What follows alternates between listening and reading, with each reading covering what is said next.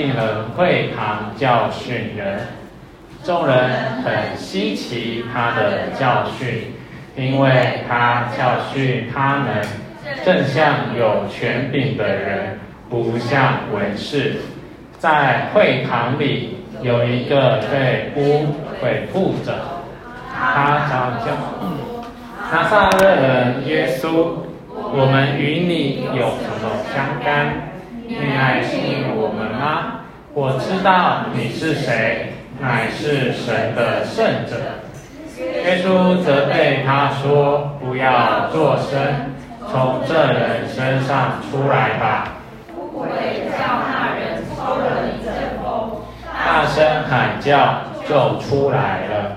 众人都惊讶，以致彼此对问说：“这是什么事？”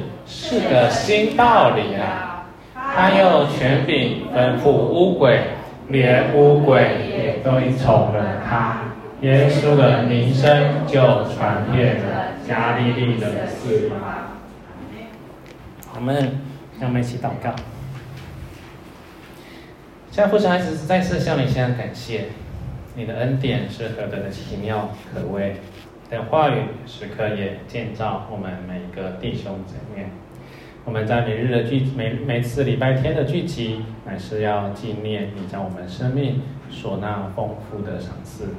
主啊，请你与我们同在，期待我们也让用你的话语，让我们有更多的得着，也更多的装备，坚定我们每一个的信心。全然是满祷告，高奉主耶稣基督的名求，阿门。好，这边先说个小故事，是关于我自己的小故事。应该大家多少应该都知道了，就是我是高中时候信主。各位，你要不要猜一下，我信主后第一个感到很艰难的事情会是什么？对，很艰难的事情。恋爱其实还好啦，对，谢谢正安。对，我下次虽然我是为了爱情走入教会的，但是不是爱情是我第一个遇到的一个最大的阻难啊。跟今天主题有关吗？有一点关系的，要被说的。还好哎。就是我们过年，对我们客家。还好哎，我家问题是，我爸妈没有太多反对，大家可能都会猜，可能因为客家人的关系，可能第一个爸妈嘛，对，可能会爸妈，或者是第二个，如果不是爸妈，那可能是来自祭祖的问题。但是对，没错，我第一次遇到很挣扎的事情，其实是在清明的时候要不是拿香，对，但是也是要在拜祖先的时候遇到了一个很大的困难。但不是挣扎要不要拿香这件事情，而是挣扎我老妈煮的东西实在是太好吃了。为什么？因为拜嘛，会煮很丰盛嘛，还要煮很好吃嘛，那拜过了怎么办？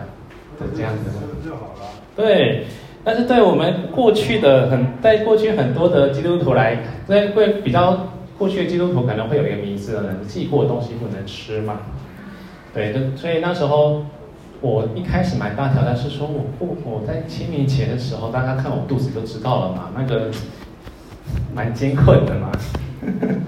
但是好在一件事情，好在我在面对这问题之前呢，其实神就已经开启我的眼目，然后用他的话语来跟我说什么。第一个话语是在《使徒行传》第11到第9节这边，神所洁净的，你不可当作俗物。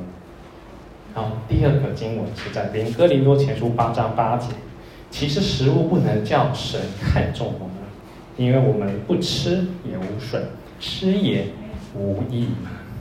所以我第一次读到这个经文的时候，我是蛮惊讶的，而且非常稀奇哦，这好像跟我过去的印象被神的话语给翻转了一下。因为我就有观念就认为嘛，基督徒就不能吃拜过东西。其实有很多人其实有同样的观点，就连我老妈也是，她看到我信主了，然后准备她的饭食，然后她其实也对我很好嘛，她就很辛苦了，就把她煮过的东西就稍微分别一下，来拜祖宗了，然后就跟我说那个你不要确认，你吃这些帮你准备好了，但是明显菜色就是不太一样。但是这神的话语就告诉我一件很重要的事，就是吃与不吃其实是没差的，因为神借着他话语告诉我们每一个人都是他看重的嘛。所以因此我也这样跟我老妈说，哎，老妈别这么麻烦了啦，其实都可以吃啦。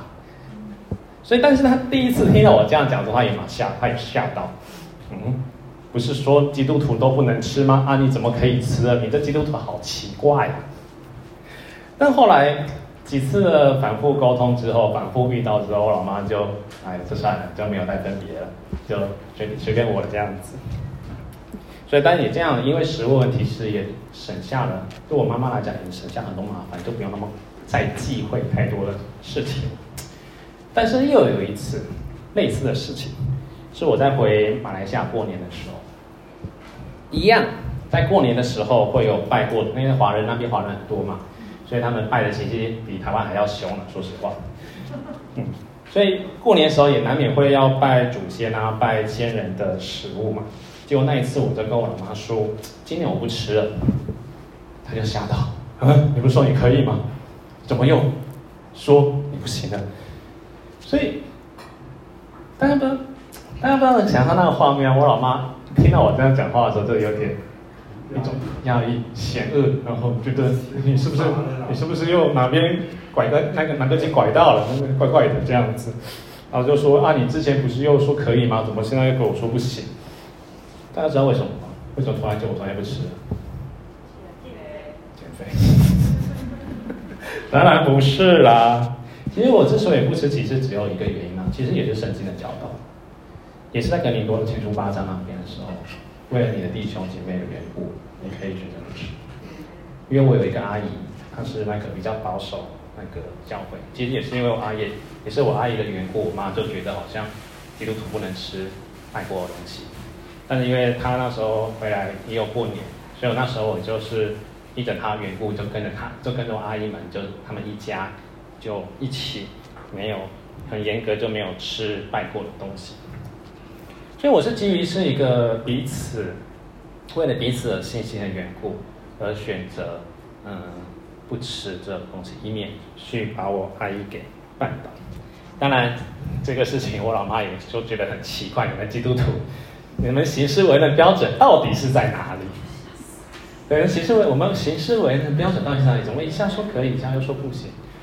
所以也借着这个关系，其实我亲戚、我的家人就会开始会好奇，基督徒他的行为或他背后的信仰，到底是为什么会这么的特别，会这么的让家人感到意外。所以这种有时候吃有时候不吃的问题，其实让亲戚们就会开始去好奇，就开始会问，开始询问哦。所以我也趁很多的机会，其实就可以跟我亲戚朋友开始去分享。为什么会有这样的一个差别？也借着这个机会，其实也可以跟朋友分享我们的信仰有什么不同，或者说我们的信到底在信什么。然后也一方面澄清他们对于教会的误会，也一方面慢慢去借此机会有一个沟通的管道，也慢慢去了解我们的信仰。所以其实我在这边故事里面，我发现到，在我过去这个经历里面，我发现到一件事情，就是上帝的话语真的很奇妙，总是会去颠覆我们的想法，也会去让人感到稀奇，感到好奇。我发现整个事情其实都是上帝的话语在我身上来工作，也透过我，也借着我他的话语，也在其他周围的亲朋好友、邻舍、弟兄姐妹也同样在工作。其实今天经文也是，耶稣进到会堂里面教导。在埃及日的时候，进到会堂里面教导，然后众人的第一个反应是什么？感到稀奇。而稀奇这个事，它其实是有一种，我们可能中文就惊讶啊、稀奇，感觉没什么，但它的带出来，在希腊文里面，它带出来的是一种某种强烈的情绪，突然间打到你的身上，然后你的头昏眼花了。它是一个很强烈的一种感觉是一种很强烈的一个氛围进到你的里面，然后你的观念啊，你的认知啊，你的想法突然间发生极大的变化，仿佛你的脑袋被上帝给打开来，然后搅了一搅，然后又把它关起来，就是有一种被改造的感觉。所以众人感到惊奇，竟然这样如此一般啊，然后就好奇了，就被上帝的话语吸引了，就会好奇耶稣你的分享怎么跟过去我们在听文士的分享感到很奇怪。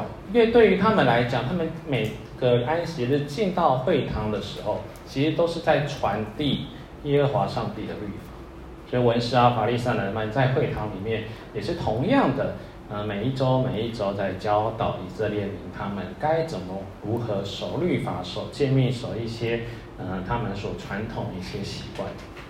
但是耶稣的讲道，耶稣在传讲律法或传讲那些诫命的时候，很明显的跟文士们不一样，使人让当时候以色列民、当时候会堂里面的人感到非常的惊奇讶异，好像很多过去那种旧有的观念，好像应该是这样的一个想法，都被耶稣给调整、翻转，或是有一种新的看见，来去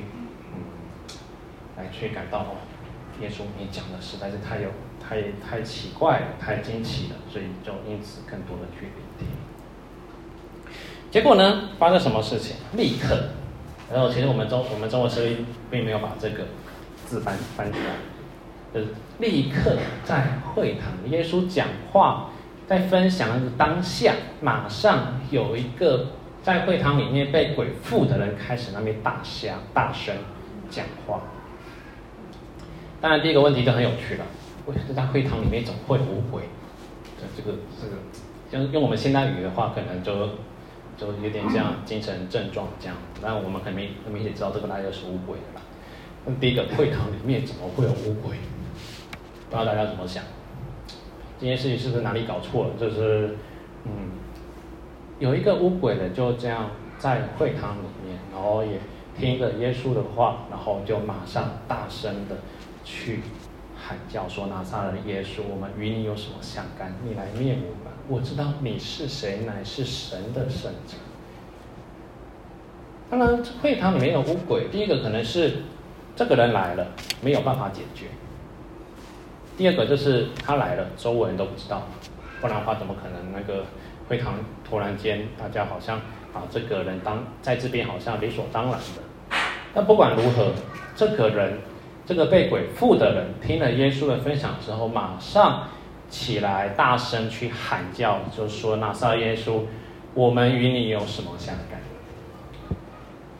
过往大家都会说，那些以色列民，耶稣明明都在分享了，但却认不出来他是基督，他是神的圣者。结果这个乌鬼怎么样？这个乌鬼竟然认出来了。对，我们可能都会说这边更显得出了，鬼都认出来，那人怎么认不出来？但相反，我们也可以去思考一个事情：乌鬼认出来了。乌鬼认出来了，但是呢，但是怎么了？很多时候，就像我们的生命，有时候就是我们明明认识耶稣，我们明明认识基督，我们明明认识他，但是就好像鬼在这边说的那一句话一样，拿撒勒人的耶稣，我们与你有什么相干？其实这很像，就是有时候我们的生命的光景啊。我们说我们认识神，或者说我们知道我们认识神，但是就是有一个意念意思，就是在告诉我们，上帝你与我们什么关系？你明明认识他，但是你却与他的关系给我不要，想要去脱离，想要去不要保持跟上帝保持那个距离啊，保持那个社交距离啦。所以我与你们什么相关，其实代表的说鬼这个东西，或是撒旦，或是魔鬼，他们其实他们的话语带有一个意思，神的，我们刚刚前面提到，耶稣的话语让人感到积极，对于律法、对于上帝的话语感到特别嘛。但是鬼话嘞，鬼话在告诉人什么？鬼话在告诉我们，我们人与上帝没有关系。所以呢，我可以说鬼话连篇嘛。鬼话连篇，它是让人拼命的要在自我的里面。鬼话让我们拼命的在自我中心，远离上帝。我们看到这个鬼话里面，你来灭我们吗？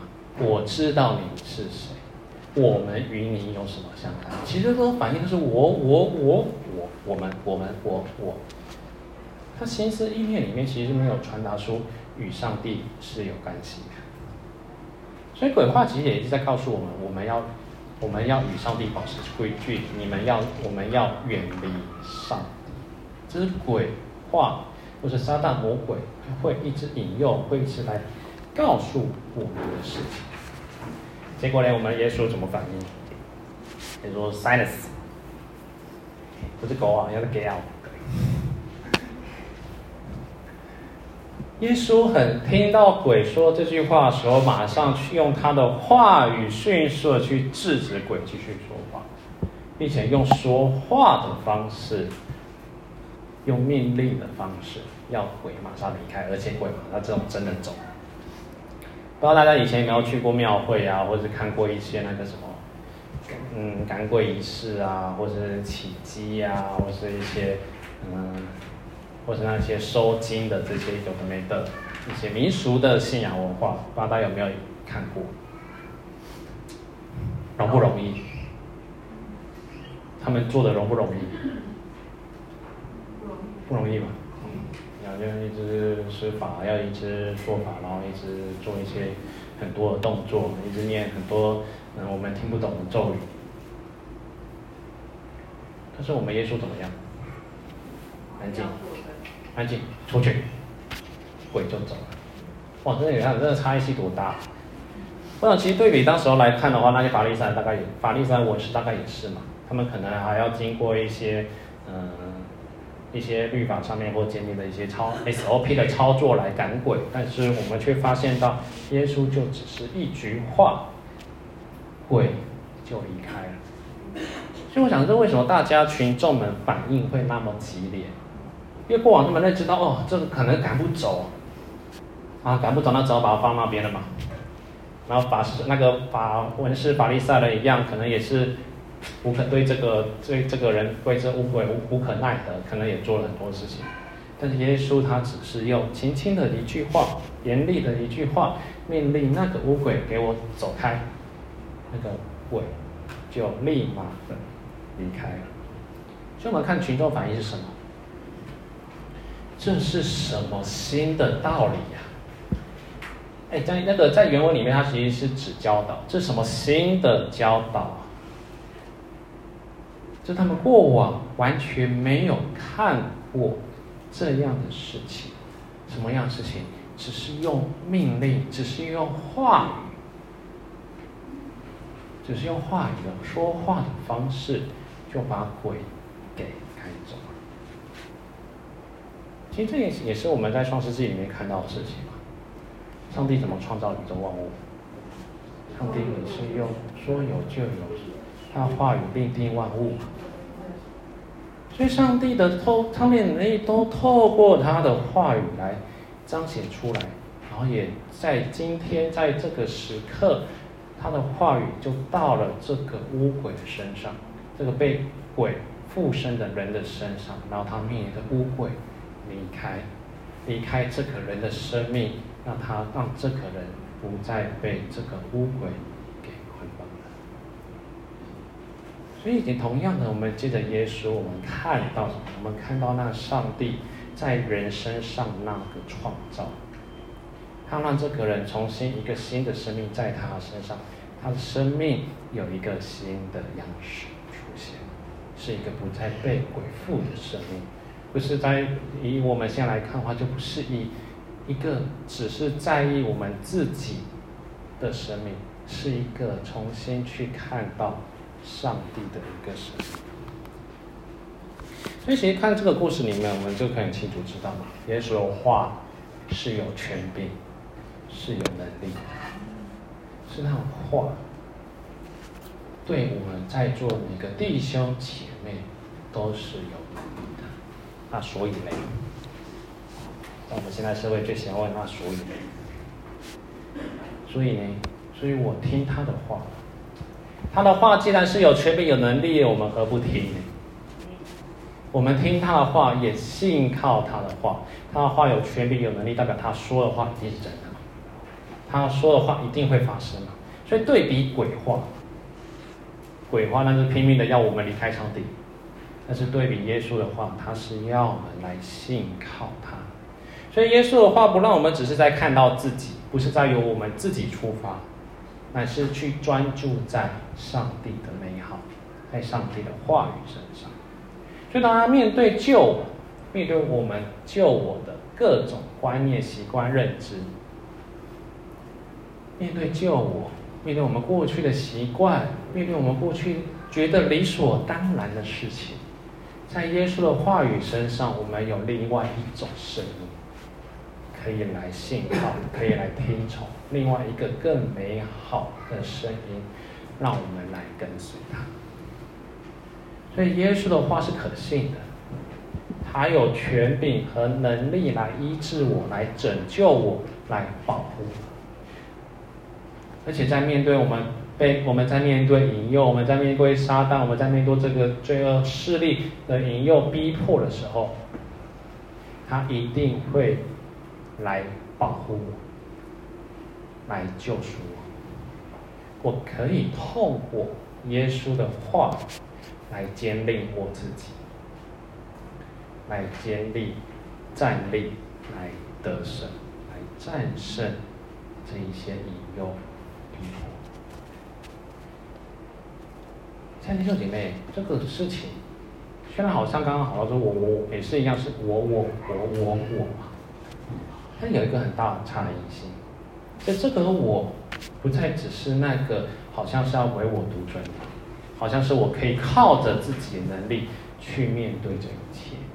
这个我相反过来，这个我是一个基督生命进到我里面，我借由基督耶稣的新生命，借由耶稣基督的话语，我在面对各样的挣扎、软弱、逼迫的时候，有一个得胜的盼望，有一个荣耀的盼望都在那里面。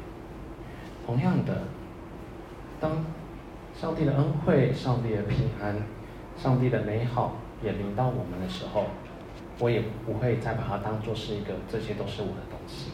相反的，我们可以清楚看到，这是上帝赐给我们的，我们为此献上感谢，也乐意将上帝这些丰盛美好给分享给其他的弟兄姐妹、其他肢体、其他的邻舍。而同样的，最后一点，上帝的话语是蛮有能力、蛮有权柄，他所说的话必定发生，必定成就。而我们基督徒最终的盼望，也指望到耶稣基督的再来。